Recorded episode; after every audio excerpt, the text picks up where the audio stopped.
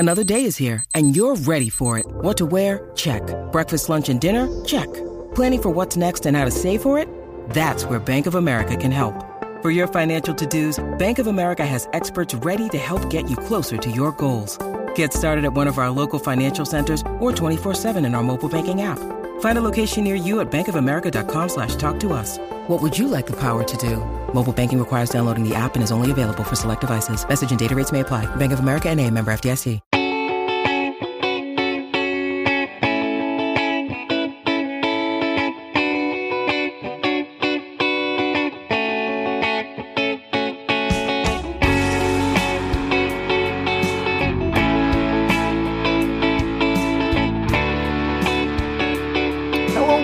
To a very special episode of Purple Insider. Matthew Collar here, and this took longer than expected because Chad Graff of The Athletic just left town all of a sudden, but uh, is now here for his Goodbye Chad episode. And I have to say, the other day, Chad, it finally became real that you now cover the New England Patriots for The Athletic and not the Vikings. When I saw you tweet out for a mailbag, send me mailbag questions about the Patriots, that's when it finally hit home that you no longer cover the Minnesota Vikings. But I'm happy for you. You are near family, and you are getting an upfront seat to the Bill Belichick experience. So how is the move? How are you doing? What's going on, man? Well, welcome to the Bill Belichick experience, where we are here in this windowless dungeon in the bowels of Gillette Stadium at the moment. Uh, my kind of realization moment that, oh, God, I, I cover the Patriots now was as the Vikings sent out their fifty-three man roster right at the deadline, three o'clock Central Time, whereas the Patriots waited till seven o'clock because apparently that's an advantage against the Miami Dolphins, who they play next week. So um, glad that uh, McDaniels doesn't have time to prep down in Miami for this fifty-three man roster. Turns out Mac Jones is going to be the starter. So uh, all is going well here in New England. Well, they used to do that to us here where they would wait way longer than necessary. So shout out to uh, Kevin O'Connell and Kwesi Adafo-Mensah for just doing it right at the deadline, like grownups, and letting us write about it. Um, but uh, I, I think we, we have to talk about the Patriots. We'll go position by position. And no, I'm just, I'm just kidding. Uh, but well, I, I do want to talk about the Patriots since the Vikings play them on Thanksgiving, and uh, we'll be happy to see you in your return to Minnesota here. But uh, also, this is the Goodbye Chad episode, so we have to talk about also your time covering the Minnesota Vikings. How weird is it, though, that like we get to the end of the Zimmer era and we're all sitting here like, oh, new coach, like kind of finally, because we've been doing the same thing over and over. And you and Courtney just bolt like we're covering other teams. Forget this. Was it was it Zimmer that you were going to miss so much that you had to leave? Uh, I thought after Zimmer's fired, like, who's the coach that's left that would treat us poorly and not say anything in his press conference and give us no information to work off? And I thought, I know what I'm going to do. Um, and meanwhile, Courtney was like, where's a place that I could go to cover like five or six wins? This has been too much success in Minnesota. I want to go somewhere worse. So she ended up in Chicago after the number of times that the three of us have sat around saying, God, wouldn't a breath of fresh air be nice? And maybe what if they got like a young G M and a young head coach that understood the changing landscape? And then as soon as that happens, uh, out the door we go. And, and now it's the Bill Belichick show where he truly runs everything here, which is still kind of bizarre to me that he picks the G M and then the G M kind of still reports to him. And if Belichick wants to draft a player, he's the guy that does it. He's the scouting department, the personnel department, the coach, the he's everything here. So that's still um, taking some getting. Uh, it's it's different, I'll say. But so far, so good. I mean, I had ten years in Minnesota, loved my ten years, didn't think we were going to leave, um, but got this opportunity here in New England, and it's where my wife and I are both from. And uh, and she was definitely riding the train of let's go home a bit more than I was. She wanted to get back and be by family and have babysitters and raise the children by grandparents and uncles and all of that good stuff. So uh, here we are a couple weeks later, you know, mostly settled in in New England, still getting used to things. Well, now you have to raise them to be more blunt with people because uh, this is It took me, and it's still, as you know, I'm not one hundred percent there, but like a while to sort of get used to the Midwest culture versus growing up in the East, because in what I've said about the East is like, you know, everybody who doesn't like you, like there's really not a whole lot of question about it in the East. So maybe your child got enough Midwest to be nice to people, but also, or, or not honk while, while driving. Maybe, maybe just, just enough Minnesota for that. Ideally, she's she was there long enough to be nice while still being in the East long enough to know what to do at a four-way stop.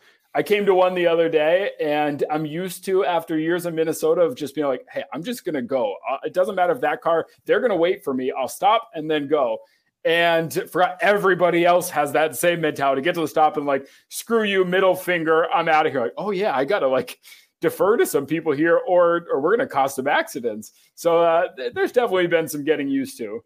Yeah, the merging, the merging uh, will be a thing that you're going to have to adjust to as well. But yeah, the, you and I had the same strategy out here. I was like, why is everyone just staring at each other? I'm just going, and everybody else is going to have to figure this out. Uh, that that is an adaptation for sure. Also, the sports fans, there is a lot of complaining, I think, that goes on with every fan base, no matter what. Uh, every fan base has their players they don't like and everything else. But the violence level of the East is just different. Like a, a, a, a Buffalo Bill player once fumbled the kickoff return. I believe it was actually against the Patriots to lose a game.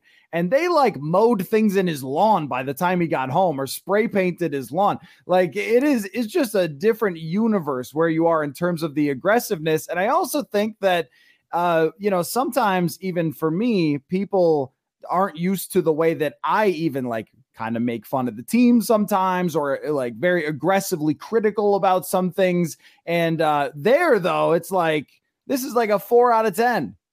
Uh, so two things on that that I've kind of noticed and had to realize. One is that the pitchforks come out quickly here, media wise, like one preseason game where the starting offense was bad for two drives, and it's like, burn the whole thing down. This thing is effed. They're going nowhere. Why even play the season? And yet, like, the other thing that I'm kind of fascinated by is how are the fans going to kind of get used to that? Like, yes, Bill Belichick's still the coach, and as long as he's the coach, you're going to give yourself a chance at winning some games that your roster wouldn't otherwise deserve. And yet, like, the Tom Brady era is over. Six Super Bowls in twenty years is not going to happen again. Um, how are they going to handle, like, I think realistically over the next three or four years, they're probably going to be similar to what the Vikings have been the last three or four years. Maybe you get hot and string together a good season and get to the A F C Championship game, but more than likely you're probably second place in your own division behind Buffalo now. You're probably trying to compete for a wild card spot. Week sixteen and seventeen are no longer like resting all of your starters and getting ready for, you know, a two week bye pretty much. It's now like fighting tooth and nail for that wild card spot. I'm curious to see how fans here are going to embrace that or, or not embrace that uh, after all of the obvious success that's been here.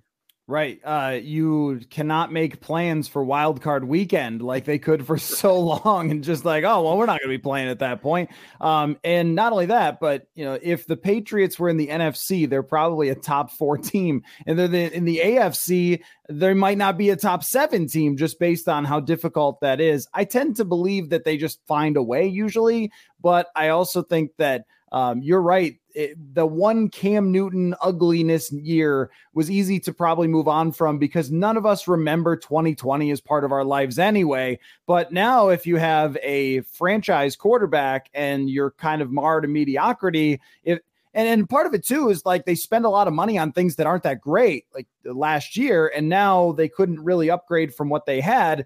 Uh, so you're just losing players like J C Jackson. And then all of a sudden you're kind of like, well, It, it must remind you a little bit of the Vikings, where you go like, oh, well, you know, there's a lot of good players here, but is this really going to get over the top? Probably not. They've spent more money than any other team, or at least by the cap, on their pass catchers. And that group includes Nelson Agholor as the number one, Jacoby Myers, Hunter Henry, uh, it, it's Kendrick Bourne. It's a lot of mediocrity. And I think that's kind of the whole roster, which will be eye-opening for people here to realize. But the number one question I've gotten from Patriots fans kind of know in the background is you've seen Kirk Cousins up close for a long time. You're starting to see Mac Jones. There have been comparisons, right or wrong, between the two of them since Mac Jones entered the league. Like, how much of that is legit? How much is not? Do you see comparisons between the two? Do you not? And I think that there are some, you know, natural comparisons. Both are more accurate than they are like crazy arm strength guys like Herbert or Allen. Um, but I think the biggest difference and where I've been impressed with Mac Jones, at least so far, and this could definitely change. He's working with Matt Patricia and who knows what's going to happen this season, but he has really good situational awareness. And um, if it's third and twelve, the ball is going twelve yards and it might get broken up and it might not work and they might be punting, but um, God, you can tell between being coached by Nick Saban and Bill Belichick, he is, he's just off the charts on the field. I don't know if his arm will be good enough to ever make him a top five quarterback, but he just is so good uh, in knowing what to do with the ball. It was one of the most irritating storylines for, uh, to, for to listen to draft analysts talk about how, oh, Mac Jones, he's just like Kirk Cousins. Like, uh, look, their background isn't remotely close. Right. Like, I mean, Kirk has made every one thing you have to give Kirk Cousins credit for always is that this guy has X talent and he has gotten exactly X or more out of that talent. But Mac Jones is more gifted than he is. I mean, he's one of the best in terms of statistically ever quarterbacks uh, at Alabama and, and just college football in, in general for the way that he played. And his athleticism scores were much better than Kirk Cousins. So he was more of seventieth percentile, where Cousins was more of fortieth percentile. I looked this up. The only athlete that's worse than Cousins, like right now, is Nick Foles in the N F L. Like, that's the only guy in terms of his height, weight, speed, all those things. Like, that's not Mac Jones. He's more of in the middle of the pack. He gets rid of the ball. And at least so far as I could see, there was something that stuck out to me. And I don't know if you guys have talked about this or what your impressions have been of Mac Jones, but that when they lost to Buffalo, Buffalo just kicked their teeth in, was way better than them. Their defense could not stop Josh Allen. So there was nothing really Mac Jones could do in that game. At the end of that game, every player on the Patriots walked over to Mac Jones, patted him on the head, gave him a hug, pulled him in, gave him some words of encouragement. Every player. Uh, I don't know that we've ever seen that from Kirk Cousins, who generally stands away from everybody else during uh, the game. And then when they lose, goes up, shakes the hand of the opposing quarterbacks, uh, you know, and then just has a smile and walks away. Like, I think that their personalities are probably different, which is why I wouldn't be willing to say that they'll just be stuck in mediocrity forever. I, I think that there might be a little more there. Yeah. The Patriots had joint practices in Las Vegas last week. And obviously that's where Josh McDaniels is now after he spent, you know, most of two decades in New England.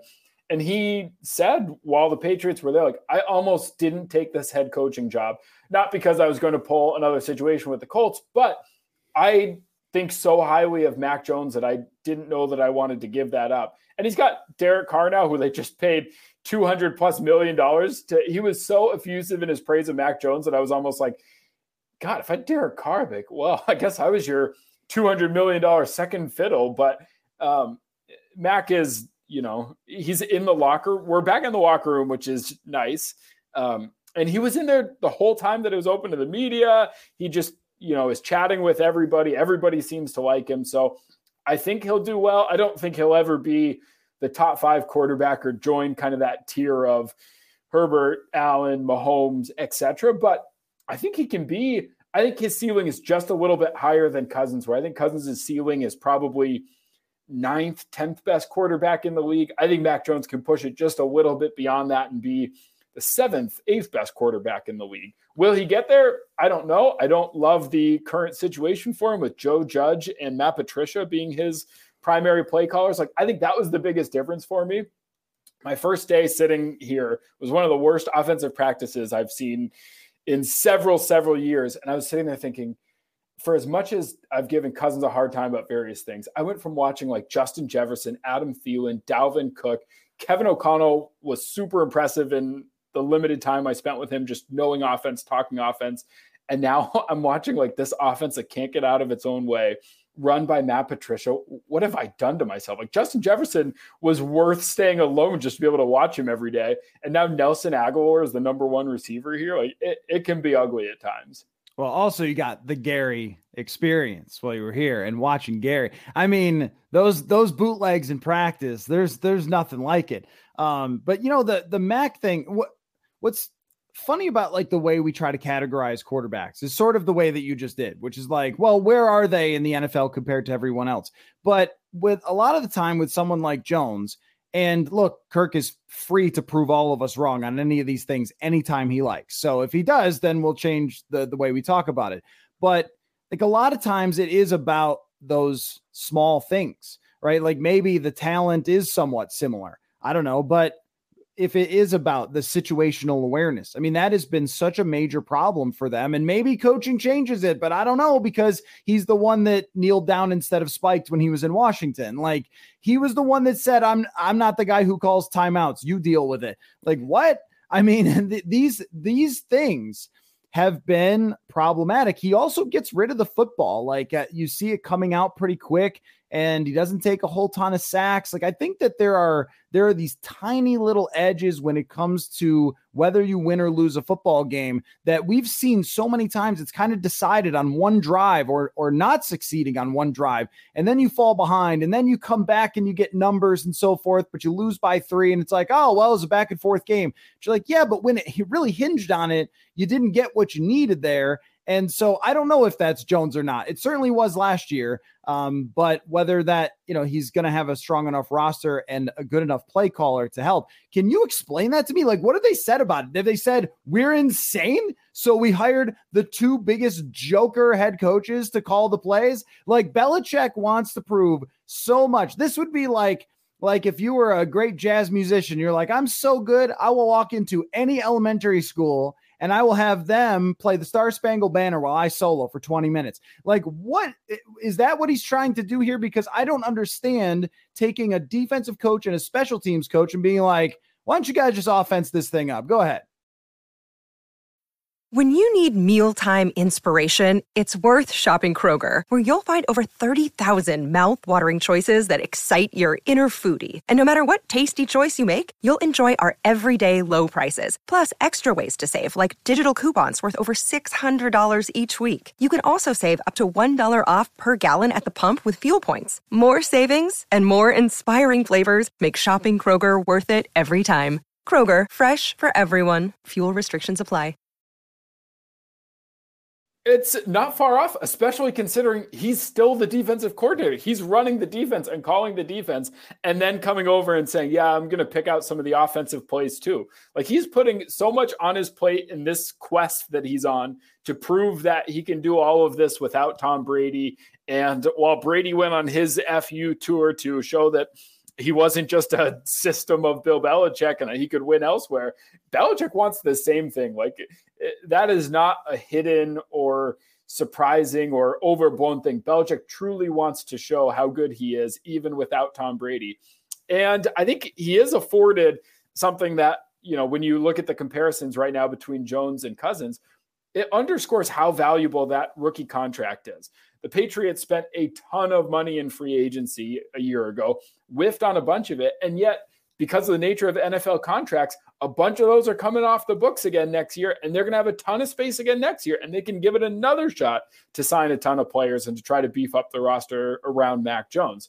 Um, their drafts have not been good, so that is kind of what you have to do to make up for it. But it, it's just so bizarre. Belichick always picks out his little phrases that he repeats over and over, and right now, his one on Patricia and Judge and who's going to call plays and why are you doing this is it's a process. So if you ask who's calling plays, it's a process. Why Matt Patricia? Well, it's a process. Is Joe Judge really the quarterback's coach? Like, the guy was a special teams coach, and then his head coaching time went horribly and Daniel Jones was bad. And that experience makes you want to have him be the one in Mac Jones's ear every play. Um, so that part of it is bizarre. And then Matt Patricia is not even formally the offensive coordinator. He's the offensive line coach. And so since he's taken over this role as play caller, when the drive ends, he goes over and sits with Joe Judge and Mac Jones, and nobody talks to the offensive line. Nobody coaches the offensive line. It's such a bizarre setup that if the offensive line is terrible, they're going from having had one of the best offensive line coaches of his generation to now having Matt Patricia slash nobody. Um, I'm not optimistic that this is going to turn out favorably. I know that those who have bet against Bill Belichick are often wrong, and yet, God, my bet isn't so much against Bill Belichick. It's against Matt Patricia and Joe Judge. Oh, and man, if we uh, if we have any experience in knowing right. that someone can step on their own feet, it's Matt Patricia, and watching him d- dial up the same defense like four games in a row against the Vikings and then just get demolished every single time. And it's just like, no, no, yeah, keep doing that. Keep running single high and have a linebacker run at C J Ham. That'll work. No one will be open behind it. I promise. Like Matt Patricia is one of the weirdest, like painted as this super genius, but then just, you know, kind of gets revealed like many other Belichick's. But okay, if he was coming back to coach defense, which he wasn't that great at anyway. And I remember Nick Foles smoking them in the Super Bowl, but like, okay, you would get it. Like offensive line. Are you just Bill, are you just looking at people that, you know, and having them be line coaches or whatever, whatever, like what? You couldn't find anybody else. There's no place to apply. This isn't The Athletic where you could just kind of have this system where you apply.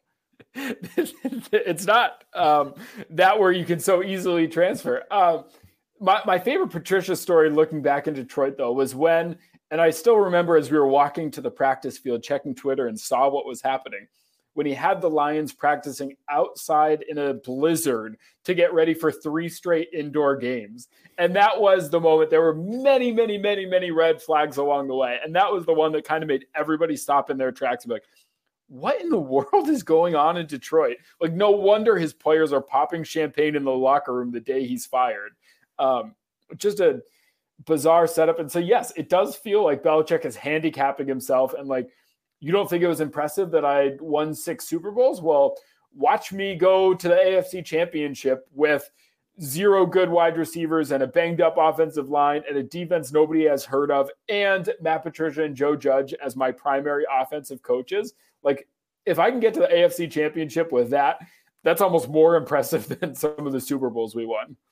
I remember the great Pat Shurmur saying, it's the players, not the plays. And uh, boy, that could very much prove to be true when it comes to that. It's such a, it's such an odd choice from him, but you mentioned it, like all of a sudden after this year, Josh Allen becomes very expensive. And then the Patriots have space and Mac Jones isn't expensive yet. And like, so, so they could make all these mistakes. And this is why we talked about drafting Mac Jones here. It's like, you can make all these mistakes and still get bailed out by just the fundamental way that the system works. It's really amazing. But I do think that I did want to ask you more about the Belichick thing. Uh, first of all, Billy could be a little more creative than it's a process. Like, come on, what is it? Is, is that like how people will steal words like woke from like, you know, Gen Z or something? And they'll be like, uh, woke, huh? And you're like, no, don't. Uh, that's not, you shouldn't be trying to say that. Like the, the youths uh, are saying process, Bill, you can do better than that. But I think that's what everyone wants to know from you here is like, what's it like to cover Belichick? He, I will say, gives you more than I ever thought he would. Like comparing him to Mike Zimmer, you learn a lot more just from listening to Bill Belichick. Now, you can't ask him anything about things that kind of matter day to day or in the moment. Ask about an injury and he'll shut down, or, you know, the specific game plan against a certain team and he's going to give you nothing. But if you ask about why they did something last season on third down, he'll actually give you a really good answer. Or why, like right now, they're trying to switch to this outside zone rushing scheme that the rest of the league is in love with. And it's led to, you know, a lot of questions here and a chance to bring up Gary Kubiak since he is one of these godfathers uh, of this. But he's good at, Belichick's good at telling you why they're doing that or why it works or why it's hard to defend against. He'll give you like thousand word detailed five minute responses. And then you'll say, hey, what's the uh, injury status of so-and-so? We'll see. Oh, okay. Well, this is, we just went from a thousand words to two thousand words. So if you go about it the right way, you can actually learn a lot from him. And like Zimmer was forthcoming at certain points, especially on the side and would kind of let you know how he feels about certain players. But I don't know that big picture he was that great at breaking down philosophically why you do certain things. Belichick is great at that. And it is interesting to just kind of, in a weird way, learn from him um, about some of that stuff. Yeah, I think what I learned the most from Mike Zimmer is about player evaluation. And I mean, it's something that we've said a million times uh, on the show. It's like Mike Zimmer's problem was not player evaluation. And boy, did that come true on cutdown day. Like, hey, look, all the- Mike Zimmer didn't hate rookies. He hated rookies who couldn't play. I mean, he didn't hate Kellen Mond. He hated how Kellen Mond played football and didn't believe in him, just like this coaching staff didn't. It wasn't personal toward Wyatt Davis. The guy couldn't play. He, he wasn't bringing up the linebacker depth because it made him feel good. It was because Chaz Surratt was a bust. Like, that's, you know, but he would, you're right. Zimmer would tell us exactly what to look for with players. He'd be like, you know, Trey Waynes, you got to watch for, like, doesn't get his head around and get his hand or whatever. And you'd be like, oh, I'll watch for that now. Or like, this guy's out of shape. And then so we start paying attention, like, oh yeah, he's running gassers after practice and stuff. Like, he would give us these hints about players and was so good at like spotting everything that a player could and couldn't do. But you're right. When it came to like even historical stuff, because he came from Parcells, like Belichick, we thought like, oh, he would be a history buff or whatever. That wasn't really him. He was very much sort of like in the moment. And also, though, what I don't see a lot of that I think people think Belichick does, but when I look at press conferences and stuff, I don't see him like biting people's heads off. I mean, I, I think that like that was a Zimmer thing. Like, he would absolutely bite your head off. But when it comes to Belichick, it seems like the worst you can do, which is my one time talking to Belichick, I asked him about Q B sneaks and why they were so successful. This was on a conference call a couple of years ago, right? Yeah. Yes. There was a long pause. So I was like, uh, hey, Bill, you know, I was just curious. Like, there's this crazy stat about Patriots and Q B sneaks. And probably he thought, like, we're about to play a game and you're asking me about Q B sneaks, which I totally understand. But that the article was about how the Vikings weren't doing it. And it was like, you're losing on third down and fourth down because you're not. And so I was like, uh, you know what, you guys have this crazy success rate. Like, what, what do you think that is? And he, long pause, long pause, execution. And then I was like, then, then I didn't say anything. And then he didn't say anything. And I was like, somebody just asked the next question. Don't follow up. And then he gave more. And I was like, no, I'm not quoting that. I'm not quoting that. I'm going with execution because he's right. He's comfortable in silence, where if you ask an uncomfortable question or something that needs to get asked, or recently about play callers, okay, take a couple deep breaths. It's a process. And then he'll just sit there in the silence. He's up at the podium. And it's, you know, it's almost like a big auditorium here because there's so many people. So it's like a, what you'd picture what you sat in, in in college for like introduction to science or something. And he's up at the front and it's just dead silent. He's good at just staring off into the distance, comfortable in the silence, waiting for somebody to ask something else. So that part of it is definitely bizarre and taking some uh, getting used to. Yeah, that's amazing. So uh, l- I want to ask you one thing, and then I want to talk about like your favorite things about having covered the Vikings and Mike Zimmer. Um, but uh, when it comes to this Thanksgiving contest, which we will have another pod and preview, but and we, we're here, so I might as well ask you, uh, do you think by Thanksgiving we'll be talking about a sort of uh, make or break game for each team that's like right in the middle of the season? Uh, do you think that we'll be talking about like, oh, well, and since you've mostly covered both here, um, well, the Vikings are struggling and uh, they're going to have to go up against uh, Belichick in a short week, which I think is a huge advantage. Belichick in a short week versus a new coach in O'Connell. Um, what do you think the narratives will be when we get to that moment? I could be dead wrong. And I think I'm going to regret saying all of this as that uh, Thanksgiving game approaches and we play this back, but I think the Vikings are going to be pretty good. And I think that they'll still be in second in the division at that point, but they'll be, they'll have a chance at winning the N F C North at that point, maybe a game or two behind. And it'll be, God, if they can win this game, they're right there to, you know, be able to dethrone the Packers. Whereas I think we'll be looking at it, and this could be just a completely wrong narrative. We'll be looking at it and saying, wow, the Patriots have really turned things around. They had a tough start, but now, like they did last year, they've won five or six in a row. And it's not going to be because they figured anything out. It's that they have a tough schedule to start. They got a couple tough road games, and they have the Ravens, they have the Packers. And then the Patriots have such an easy schedule from there. They get the Lions, the Browns without Watson, the Bears, the Jets twice, and that's what leads into that Vikings game. So I think it'll get tons of attention as, look, Bill Belichick's got this figured out. They were one and three to start. They've won five in a row. Here comes Mac Jones and the Patriots. And then I think the other thing, and I know Vikings fans haven't always loved when I brought this up, that Mac Jones angle deserves to be talked about a ton that week of that was the Vikings' other option. They could have taken Mac Jones, sat him for a year, and then given him the reins.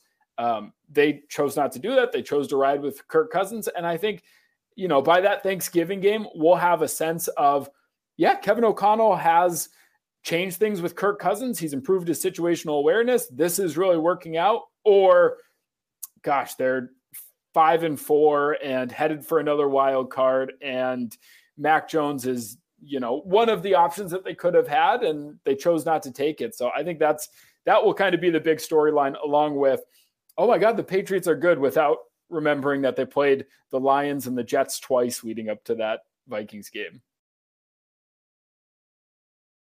Are you suggesting a revenge game angle? I, you know, I need, I need to do an article where like every game is a revenge game. That would be, that would be good. Just a season long um, bit. Just pick out one player or a hometown or something and see if you can make it work for seventeen games. Shandon Sullivan revenge game, beating his old team, the Packers. They let him go. They, they, the disrespect. No, but you know, that, that will, um, like they could have drafted Kenny Pickett this year. They didn't do that. I understand that more because he was taken so much farther away from where they were picking at uh, twelve. And it's still pretty questionable whether he was really a first round talent or they kind of reached and so forth. But the Mac Jones thing, I mean, this guy checked every box, first round talent, success in college, all that stuff, the character. He played at freaking Alabama. So it wasn't like it was, oh, well, you know, Pitt or something or Liberty. It was like, no, this guy played for the best program. Um, and on draft night, it's like, I think they should have just taken him because you just never know. And, and a lot of the responses were, no, no, no, you need an athlete. You need an athlete. And it's like, well, if he continues to succeed and win a lot of games. And by the way, Joe Burrow ran for like a hundred yards last year. Not that he's not a good athlete, but like, I don't think you need someone running all the time to win. Um, th- but that, that one, if Mac Jones actually wins something, wins the division and surprises everybody, goes deep in the playoffs, we will definitely look back and be like, that was right there for you, man. That was right there for you. You knew you weren't buying fully into Kirk. And you have to even wonder if Zimmer and Spielman, if they would have gotten along better, because that was really the cause of this. I think the Wilfs just didn't like the conflict. But like, if they had gotten along better and they had another option to turn to and traded Cousins to the Colts, and they could be like, this new guy, that's the guy, they might still be here. Yeah, if they talked. And, you know, we've seen that happen all the time with coaches who get one last shot, basically, like John Fox was that way. You get one last shot because you got a rookie. And, you know, if it turns out well, and it looks like that rookie's headed for success, you keep your job. And if not, uh, then you'd got another year of several million dollar salary. Um, I'm curious what you think, kind of, because I haven't been paying as close attention to the Vikings. I was pretty bullish on the offense, at least by the time I left, um, mainly because I've been very impressed by Kevin O'Connell. Justin Jefferson, you know, I think is at worst the third best wide receiver in the N F L. Like, there's a lot of pieces there that you would like. And I think after watching them and then watching the Patriots, you know, I was kind of reminded what an average offense looks like here. Um, I'm curious what your expectations are for the Vikings. And again, I think there are definitely questions on the defense that could plague them, but give me your big picture thoughts on what you've seen so far and um, where they're at entering the season. So the, the last practice I saw before we're recording this, Kirk threw three interceptions and had two more that could have been picked and was very upset after practice. And the last time I saw Cousins act like that was two thousand eighteen. So Uh, that's one of those where it's like, I am not pushing panic buttons here, but I'm just saying that that's the last time that I saw that. And so there, there is something I really wonder about here, because I think there's the potential to be a team that throws for forty-five hundred to five thousand yards, that leans on Jefferson a ton early in games. So even if his statistics are, aren't different, you're better, like, as a football team, and you, and you win by more, and you don't have to play every game close because you're running the ball every time you get up by ten points, and, you know, the whole deal. Uh, but there's another part of me that says, will Kirk Cousins ever be comfortable letting it go? And that seems to be the, the little bit of the friction here is Matt Stafford led the league in picks last year, but Matt Stafford does not care that he led the league in picks. Like, that guy will throw a no look rocket pass. That's not Cousins. It never has been. And I think that Zimmer and Kubiak and Stefanski, like, they really worked with what made him the most comfortable, running these bootlegs and give, giving him space to throw it down the field. Because when it was like, Kirk, it's all on you, shotgun, four wides, go fire, like, that just wasn't really him.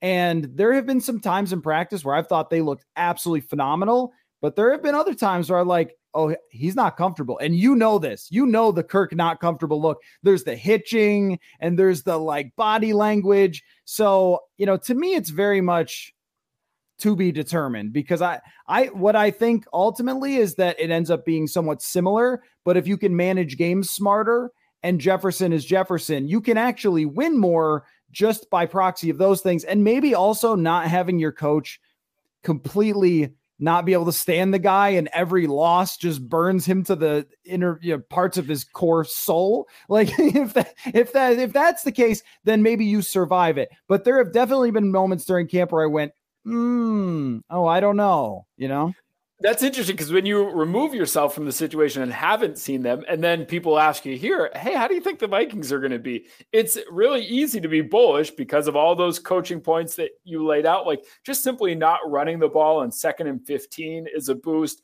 I think he'll be better game management, which is a boost. And then if you just get a little bit more out of Cousins, or, you know, lean on Jefferson a little bit more, like, it's all there to be better. And so it's been easy for me to say, yeah, I think they're going to be pretty damn good, like, right behind the Packers in the division. And then, you know, I think when you're there every day and watching it every day and remembering, oh yeah, it's not as easy as just throw it deep to Jefferson, or at least um, even if it seems it should be that easy, that doesn't happen. Uh, then it, you know, perhaps is a reminder of, of why they won't win fourteen games. Yeah. And well, I mean, you know, like, look, Kirk is thirty-four. So it's, there's certain things that O'Connell's going to have to just adjust as he goes along. Part of it though, you know, I will admit, like, like I said, when you see that practice is the last thing you see, it can shade how you feel about it, but ugly practices happen. Right. And twenty eighteen, the offense actually started out good the first handful of uh, weeks, and then it struggled as it went along. So I'm not ready to say, oh, I saw a bad practice and it's brutal, but there's just been this little tension of, Kirk, you were supposed to throw it there, but you checked off to a different read, or you clearly weren't comfortable making that throw and threw a pick. Like, there's just these things that I don't know if they work themselves out or, or not. Um, so let's, let's, let's finish on this though, Chad. I want to know, uh, your favorite Mike Zimmer quote of all time. I want to know your favorite oh, game that you covered all time as a, as a Vikings reporter, obviously. And I want to know, uh, what your favorite part of being on the beat with all of us was. So those, those three things. Oh boy. All right. Let's start with favorite quote. And maybe this is a bit of recency bias because it's been recirculated and there were a lot of them. Um, but I still think my favorite is probably end of last season. I, God, there's so many good ones, but I think I'm going to stick with end of last season. Sean Mannion plays a must-win game in Green Bay, and it's just thrown out there a question that's so easy to avoid a bad or dumb or controversial answer to. Hey, did, did you want to see Kellen Mond today? No, I didn't. Oh, why, why didn't you want to see Kellen Mond? Well, I see him every day. Okay, well, that um, that speaks volumes, so thank you for that. Um, I think my favorite game to cover was that playoff game in New Orleans. Kyle Rudolph catches it in the end zone. Um, I didn't cover the Minneapolis Miracle, otherwise that would be an obvious answer, but that New Orleans game was so good, where at first the Vikings look great. It looks like the Saints aren't going to be able to stop Dalvin Cook. Then the Saints come back with Taysom Hill, and it looks like the you know, Zimmer's going to lose his mind trying to stop uh, that kind of different passing game once Breeze exited for a bit. And then Kirk Cousins makes probably the best throw of his Vikings tenure uh, over the top to Adam Thielen, who comes down with a great catch, and they win that game. And just hearing the different swings in the Superdome of how loud that got um, to to how just deathly silent it was after um, was interesting. And then, God, even on that same trip, that brings up some of my favorite memories from the beat. I loved going to dinner in New Orleans. We had pretty much the whole crew. I don't think Courtney made it, but pretty much everybody else was there. Um, eating fried oysters in New Orleans was a good one. Um, I, I think that might be the, the favorite. There are a lot of good ones from inside the media room and, uh, and memories. Like, I guess my other favorite, and everyone was included in this, so I'll be able to share it, but we gave out uh, awards um, last year. Everybody got to present two awards. They could be to players, to fictional people, to media, to anybody. Um, and so that was a fun day, having everybody kind of stand up for a couple of minutes, present their award. And, and then we got to eat cake, if memory serves correct, or maybe we got some barbecue catered in, whatever it was. We had a nice little meal after. So that might be my favorite. Uh, yeah. So, uh, just on, on those three questions, uh, regarding you, because it, you were a huge part of what made it super fun over the last few years. There were a lot of crazy things that we covered, but being able to lean on each other as friends and colleagues, like there are beats, and maybe yours is like this now, that are super competitive and people are territorial, but it just so happened that a lot of us were sort of in the same, we all grew up with the internet for one, but also like in the same place in life a little bit. So we were kind of there for each other. Uh, my favorite was when you got in a car accident, and thankfully you were fine, that uh, we, we put, you know, R I P Chad or whatever uh, promo code dead in your, in your locker, because that, that was when everybody was doing promo code athletic stuff. So that, I, that was probably my favorite. This morning, I almost texted, I probably should still text the new Vikings writer, Alec Lewis, for The Athletic, just to say, hey, I think I didn't take that stuff down. You didn't. Um, don't be alarmed. Like, you can take it down. Don't worry about no. it. And then I found out that I didn't know for the longest time here that there are cubicles. I just thought everybody like left for lunch or something. And that was the only reason I was the only one upstairs. So I finally found my cubicle, and it's got the same kind of, you know, place where you can put push pins in the back and hang up stuff. So I almost texted him and was like, hey, do you want to send me that stuff in an envelope? The, the R I P and whatever else I had there, just of mock games that we've played and awards that we handed out. Uh, but I figured it, it might be a little weird for the Patriots writers here to be like, why does it say R I P Chad on his desk? Like, that's strange. Yeah. You had to be there. Uh, the, the ring stays with us though, is all I'm going to say. But, uh, Uh, you, let's see. Oh, Zimmer's favorite, my favorite Zimmer quote, I think, was, did you see the game? Like, after Daniel Carlson missed, and like, so why'd you cut Daniel Carlson? Did you see the game? It's just like, come on, that's man. You could say anything. And at that moment, I knew Daniel Carlson would be the best kicker in the league. It was like un, unequivocal. This is going to happen. uh, an honorable mention from maybe two weeks before that quote was the sideline interview in a preseason game, saying, well, if our kicker is going to miss, then I'm just going to start going for two. Like, what are you, it's the second preseason game. It doesn't matter. What are you talking about? If our kicker keeps missing, I'm going to go for two. And of course, the uh, there was the tendency to coast, and the uh, I mean, there's just there's a waterfall of those. Uh, well, oh, and and your favorite game, I think, is mine as well. I mean, we had we just as a group uh, had a really good time in, in New Orleans, which is a great city. But that game, I don't know that, like, usually when you're covering a game, you're just kind of sitting there and whatever. That one was like sweating, heart racing, like the, the intensity of the noise is like, it physically affects you. And in that stadium, you're just out there. Like there's, there's stadiums like Chicago. It's just a nightmare. You're like indoors. You can't hear anything. It's deathly quiet. And Rick Spielman used to sit right behind me in Chicago. I was just like, don't tweet anything, you know, just like, Rick, can you see my tweets from there? How's your vision? Uh, you know, and we're like whispering to each other, the offense stinks tonight, you know, like, so uncomfortable. But that in New Orleans, Sam Ekstrom was sitting right next to me, and we were like screaming to each other yeah. to talk because it was so loud. And then the way that it ended, the locker room after that was crazy. The Kyle Roof glove, uh, Rudolph glove incident.